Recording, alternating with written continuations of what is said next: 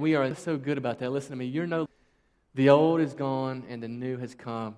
And this is what's so good about that. Listen to me. You're no longer defined by your sin. You're no longer defined by your past and the mistakes that you've made. You're no longer defined by those things, but you're defined by the fact that you are a child of God.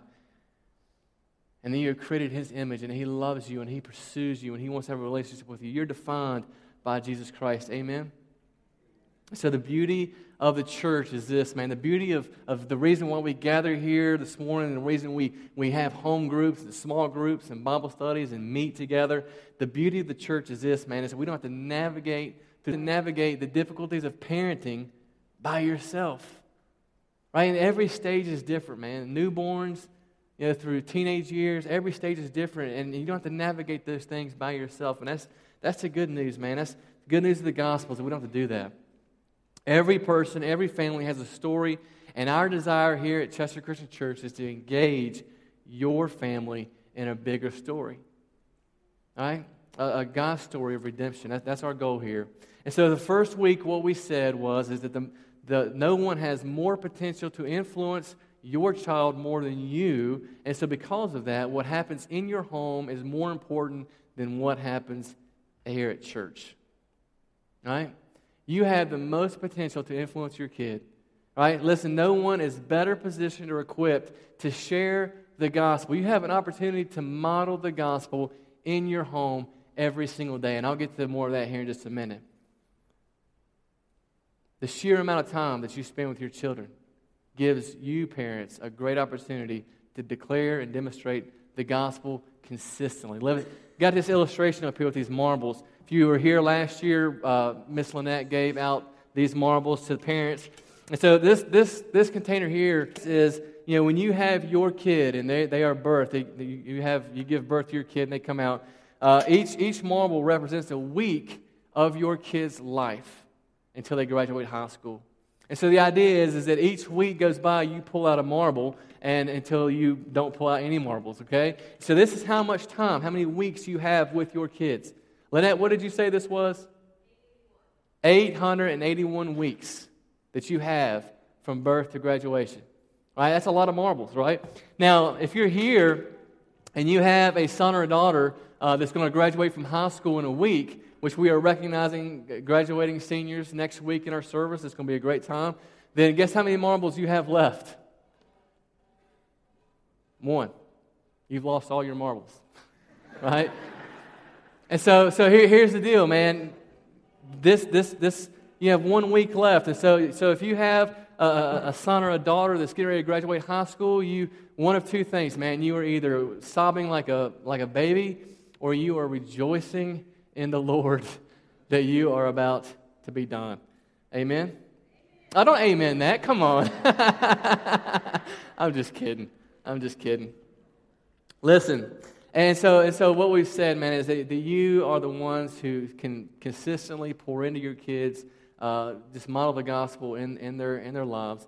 And then last week, what we talked about was helping you, since you have the most time with your kids, it is up to you to create this rhythm, to be intentional and create this rhythm in your home to where God doesn't show up just once a week. You know, like, okay, kids, it's time to go to church, and so you take God off the shelf. Right? We, we don't want that to be you and your family. We want you to weave God and faith into every day of your life. And so we kind of talked about what that looks like last week, and we gave you examples of how to do that. I mean, God has already placed a rhythm in your life, man. Everybody here wakes up in the morning. Everybody here eats breakfast. Everybody here takes car rides with your kids. And so those are just opportunities that God has given us where you can just pour into your kids, man. You can have conversations and you can ask tough questions. And so you create that, that rhythm with your kids. So we talked about that last week. And so before we bring our, our parents and our babies up on stage, uh, we had one in our first service, and then we're going to have 11, correct? 10. 11 total. Uh, to 10 this service. Uh, that's a lot, a lot, of, a lot of mommies and daddies and babies. Uh, they're going to be up here, we're going to dedicate them. And, uh, but before we do that, listen, there is one more very important truth that we want to encourage you with today. And I'm just going to be honest with you, this is probably the most important out of the three that we've talked about. So if this is your first Sunday here, bam, you, you, you scored, okay? Because uh, this is the, probably the most important, because uh, if you don't have this one, listen, the first two weeks that we talked about aren't going to matter. They're not going to matter. And this is what it is. You ready? As a parent, you must make it personal. You must make it personal. And this is what I mean by that. You have to model for your family what it means to cultivate a heart for Jesus Christ. If you're not modeling that, if you're not cultivating that in yourself, listen, it's not going to be in your kids. So the bottom line is this, man. You write this down. If this is all you take away uh, from today, man, this is fine, but this is what it is. Bottom line, it has to be in you before it can be in them. It has to be in you before it can be in them. So if we go back to Deuteronomy, if you have your Bibles, go ahead and open up to, the, to Deuteronomy chapter 6. Deuteronomy is in the Old Testament. This will be the last week that we're in Deuteronomy. We've been in Deuteronomy now for three weeks Genesis, Exodus, Leviticus, Numbers, Deuteronomy. Deuteronomy chapter 6.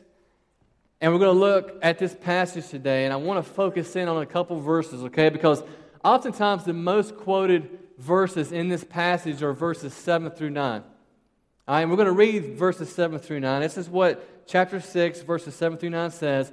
And just to set this up a little bit for you guys, Moses is delivering this to the Israelites, which are God's special people. And the Israelites have been rescued from Egyptian slavery, and they're getting ready to go into the promised land, this land that's going to be awesome and great. Last week, we described this land to our kids as like the candy land, right? It's going to be gumdrops and uh, lollipops and all kinds of cool things. And so they're getting ready to go in this land, and God says, Okay, Moses, I want you to give these words to my people to make sure they never forget who I am. And this is, this is the word, 7 through 9. This is what Moses says. We're going to read that first. He says, You shall teach them, talking to the parents, you shall teach them diligently to your children the commands, and shall talk of them when you sit in your house, when you walk by the way, when you lie down, and when you rise. You shall bind them as a sign on your hand, and they shall be as frontlets between your eyes. You shall write them on the doorposts of your house and on your gates. That's verses 7 through 9. All right, and, but, but what I want us to focus on today is I want us to jump back up in, into verse 4, and I want you to, to, to see what, what Moses says here. All right? He, speak, he speaks specifically to parents.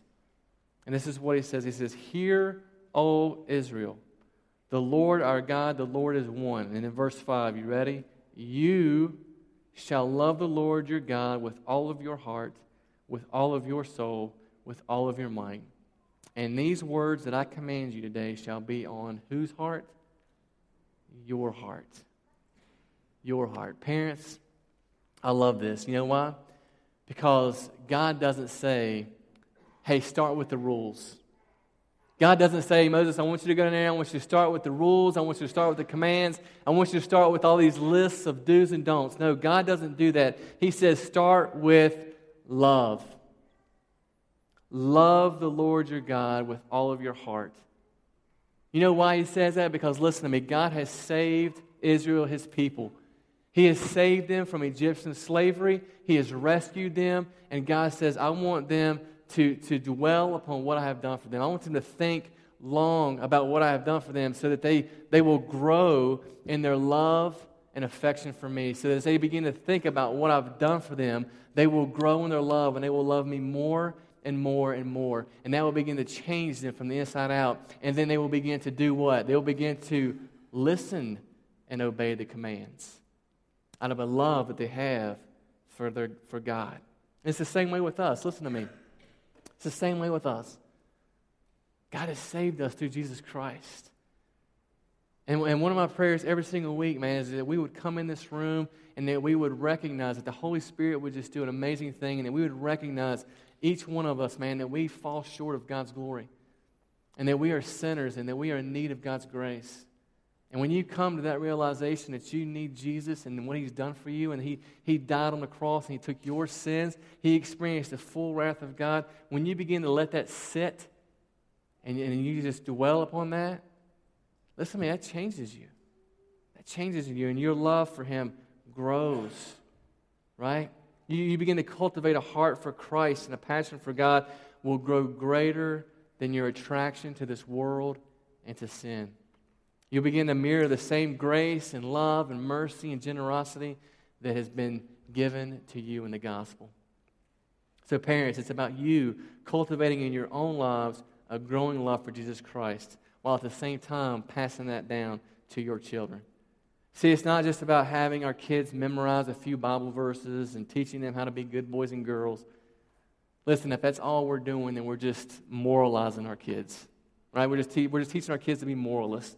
Behave, be good boys and girls. But see, the scripture talks about targeting the heart of our kids, going after the heart. See, knowledge of the Bible, void of its connection to the heart, doesn't get us to where the Lord Himself would have us. Because God desires for us to have the fullest life possible. And the fullest life possible is only found in a relationship with Jesus Christ. Amen? Amen? All right. So before before parents teach their children God's commandments, they must first be ingrained in your own heart. This has to be in you as a parent before you can expect to be in your children.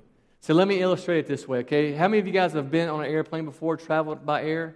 Raise your hands, most everybody in this room.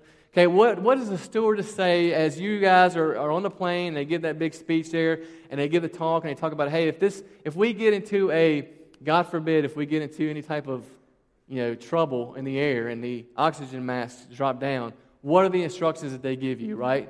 Do what first? Yeah, yeah.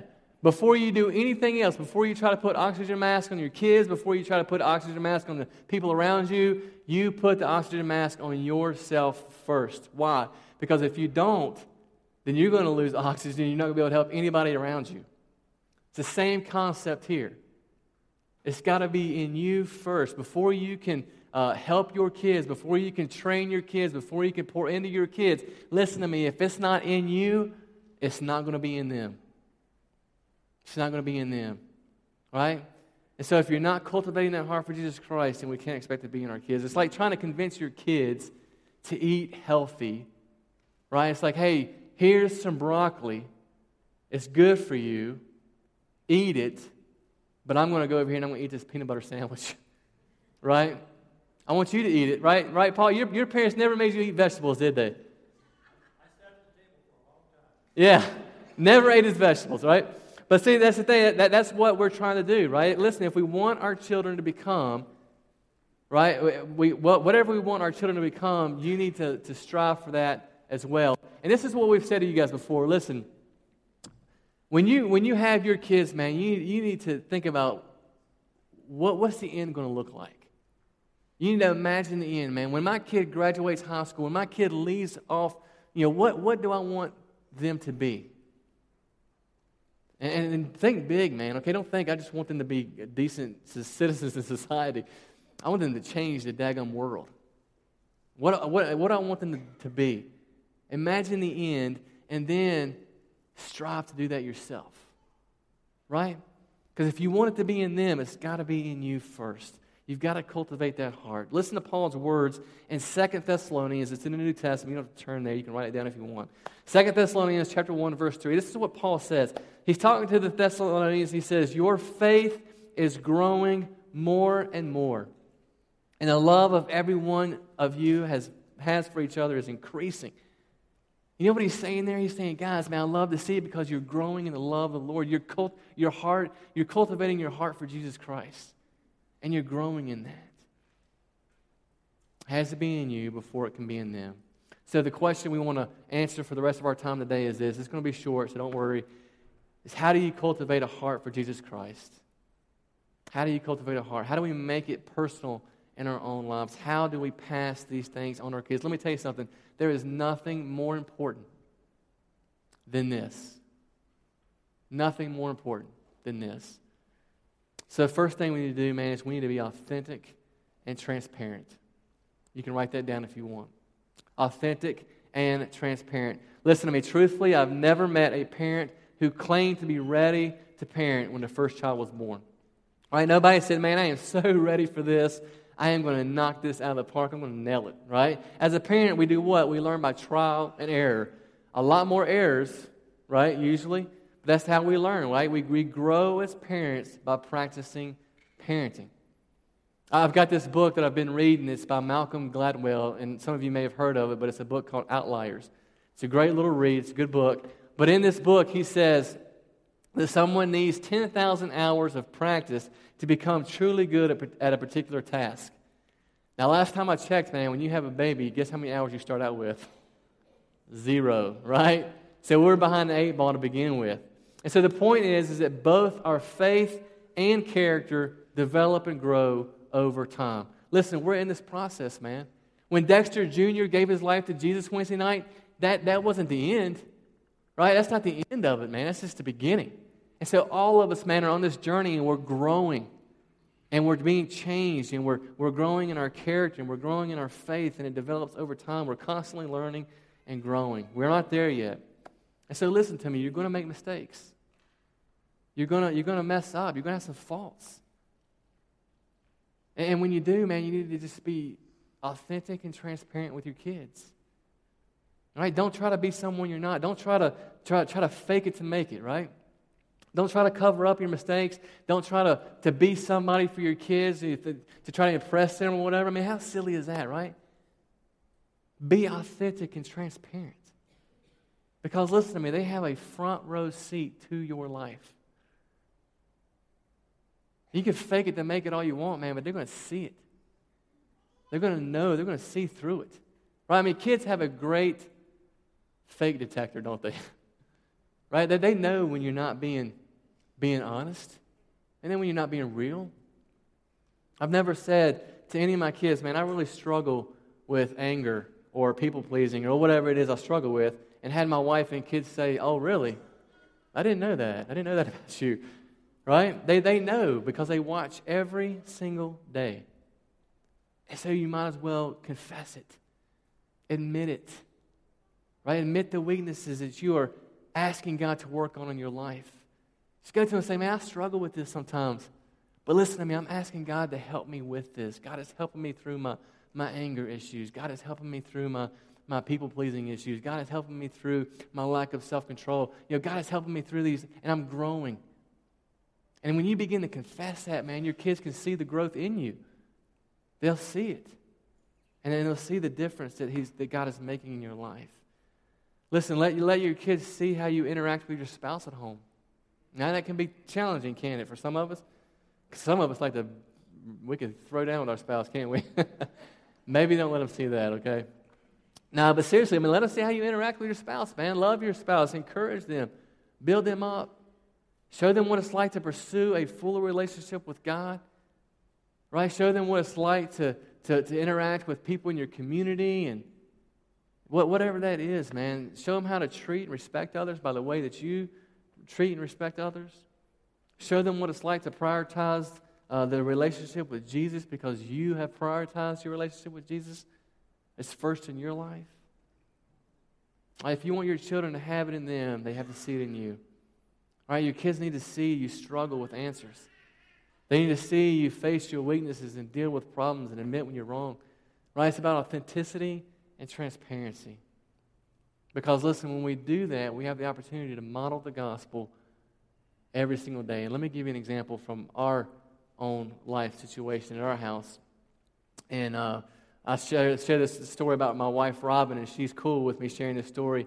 Uh, she read this first, so she, she's cool with it. But a couple weeks ago, uh, my wife was getting our, our kids ready. She had a, a, doctor's appointment. We shared last week that we're pregnant. She's pregnant. Um, I'm not pregnant. She's pregnant. And uh, she was, going to have another baby, and so that's, kind of cool. But she was going to a doctor's appointment, so she's getting the kids ready. It was hot. She was nauseous, not feeling well. And uh, she just told Jude a bazillion times, hey, get your shoes on, get dressed, whatever it is, uh, get your glasses. I mean, just over and over and over. And uh, she finally just snapped. Right? She snapped. She had all she could. She snapped. Uh, she lost her self control. Uh, definitely was not one of her finer moments. She kind of came out like Godzilla, you know, and just said, hey, I'm, I'm about ready to throw down on you, you know, whatever. Uh, and she called me to tell me this. She said, hey, this is what happened. And she just lost it. Right there in front of Jude, our almost six year old. And that, I'm just going to be honest with you, that happens I won't say frequently, but it happens often at our, at our house. Not just with Robin, but you know, right? Let's being honest with you. But, but here, here's the good part. You ready? Because a little bit later, after Robin had cooled down and she had thought about it, she went back to Jude and she sat down with Jude and she said, You know what, buddy? She said, Mommy blew it. Mommy lost her cool with you and she snapped and she shouldn't have. And I am so sorry. Can you forgive me? Right? You see what she's doing there? She's, she's modeling the gospel, the good news, right? And then, and then when Jude says, Yeah, mommy, I forgive you, then, then, then Robin can say, You know what, buddy? The reason why mommy snapped is because mommy's got a dirty heart. And mommy needs Jesus.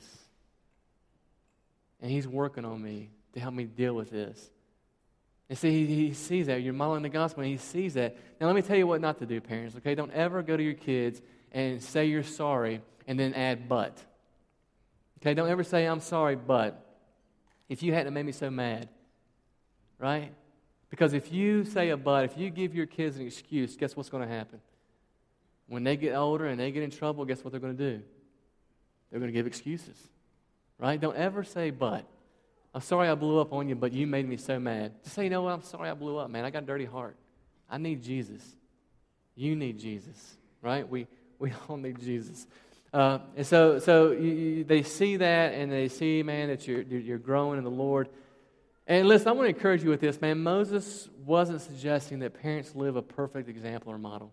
Right? Well, we've just said that. It's, it's not, that's not what Moses is saying. He's not implying that until you obey all the commands, you can't expect to pass your faith on to your children. He wasn't saying that. These truths, uh, he was saying that these truths need to be upon your hearts. That you need to be cultivating a heart for Jesus in you because it has to be in you before it can be in them. All right, so the first way to make it personal, just be authentic, be transparent. Secondly, man, make it personal by making spiritual deposits. This is huge. Make spiritual deposits. This is what I mean. Our culture is built on busyness busyness.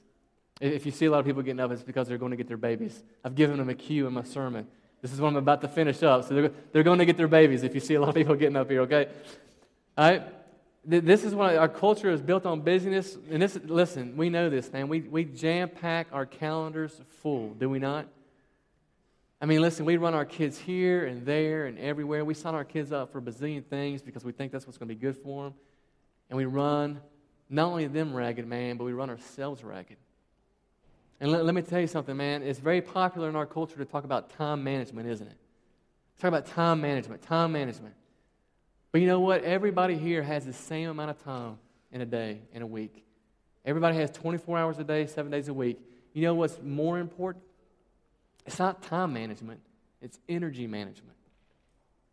It's not about how much time you have. We all have the same amount of time. It's how much energy do you have? Because although we all have the same amount of time, not all of us have the same amount of energy. Right? We don't, we don't all have the same. What's your energy management? Listen, there are some days, man, where I am just, well, I'll, I'll say seven out of seven days. I am like, six o'clock rolls around, I'm just like, man, 8.30 can't get here fast enough.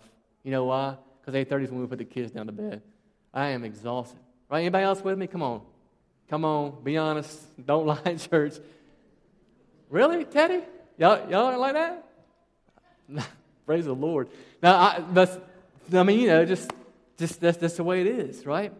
And so, so listen, what's your energy man- management? Right? What, what do you have the energy for? See, the problem is we're not managing our energy and we're constantly burning out. We're running on fumes and, and we never take uh, time to put in spiritual deposits into our emotional, intellectual, relational, and spiritual bank. So sometimes parents, you just need to take a break. Listen, you need to just get away, man. Get away in the house somewhere, take a break. Take a Sabbath day. That's biblical. Take time to rest, to refuel yourself. Jesus practiced this, man. He was good at it. Every time you read through the Gospels, man, you see Jesus doing what? Getting away to be alone with his Father. Getting away to take a. Sometimes Jesus just got on a boat, man, to take a nap. Listen, if Jesus can take a nap, you can take a nap right? Just take a break, get away. Another way uh, to make spiritual deposits is by practice, practicing spiritual disciplines. Now, listen, I want to be very careful here because, listen, it's not about developing outward behavior. Oftentimes, we talk about spiritual disciplines like being in the Word and praying and fasting, and we make it more about an outward thing, right? It becomes very legalistic. Like, man, I'm to, uh, God's going to love me more if I do this, and that's not the case. Listen, spiritual disciplines, that's not what spiritual disciplines are for. I love what uh, John uh, John Owen said. He says spiritual disciplines can trim the roots of sin right? So it can trim the roots of sin, but only the gospel can pull up the root. So this is the point, man. You need to be trained, you need to be in the gospel day in and day out. That's why our purpose is to make much of Jesus because Jesus is the gospel, the gospel is Jesus, and then we follow that out by saying reaching people with the gospel, discipling people in the gospel, and equipping people to share the gospel because the gospel is is primary.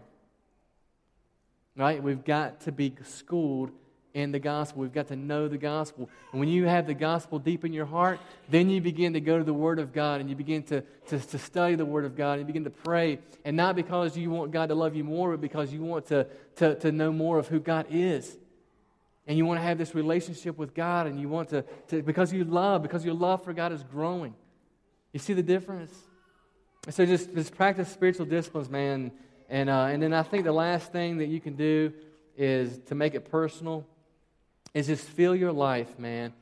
Fill your life with what stirs your affections for Christ.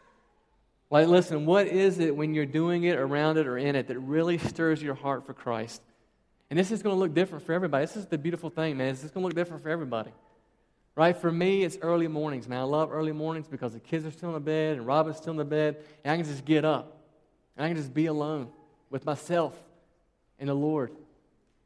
And, and for whatever reason, man, it makes me feel like I'm closer to God. I know I'm not closer to God in the morning than I am in the evening, but for whatever reason, it makes me feel that way. And so I just love early mornings. I love going for runs. I love to go for runs and just clear my mind. It just it stirs my heart and affections for Christ. I told First Service, man, I thought about this this morning. Uh, I love being here with you guys. I love standing out front, man. I greet you guys and I pass you a program if I have it in my hand. I love that, man. I love laughing and, and interacting with you guys. That stirs my heart and affections for Christ. Okay, so, so you need to think about for yourself, man, what is it that stirs your heart and affections for Christ? Is it, is it being up late at night? I, I don't know, whatever it is. Whatever it is, man, do a lot of it. All right?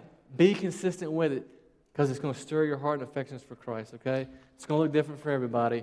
Uh, listen to me, making it personal needs to begin right now. Man, if you're a parent here and your kids are teenagers, listen, it's not too late. Make it personal now. The only way to make it pers- personal growth happen is to make it a priority. And as you start to make personal growth a priority, guess what's going to happen? Your kids are going to take notice. I want you to remember, man, you are the greatest influence in your kid's life. They're watching you. And God desires to write a bigger story in your life. And you will begin to change and grow in your faith, man, as you grow deeper and deeper in the gospel. See, when you when you make it personal, listen to me, when you make it personal, the story lives in you. Amen. We're going to pray. I'm going to ask Lynette to come on up here. And we're going to do this. Uh, we're going to do this. You guys excited? Somebody's excited. Yeah. All right. Come on Adam. You got to commit. Come on. All right. I apologize, man, for my goofiness. I'm sorry. Let's pray. God, thank you so much for this opportunity. I just pray, Father, for this time now. Uh, thank you for all these parents and babies. Um, man, what a blessing it is, man. They are, they are such a joy, God. You have created these things, these relationships, kids, man, that we get to parent. And what a joy and a blessing it is, God. We just give you praise. You are the source of that. You are the source of that joy and that blessing. And we just give you all the praise and glory for that, God. Be with us now. It's in Jesus' name. Amen.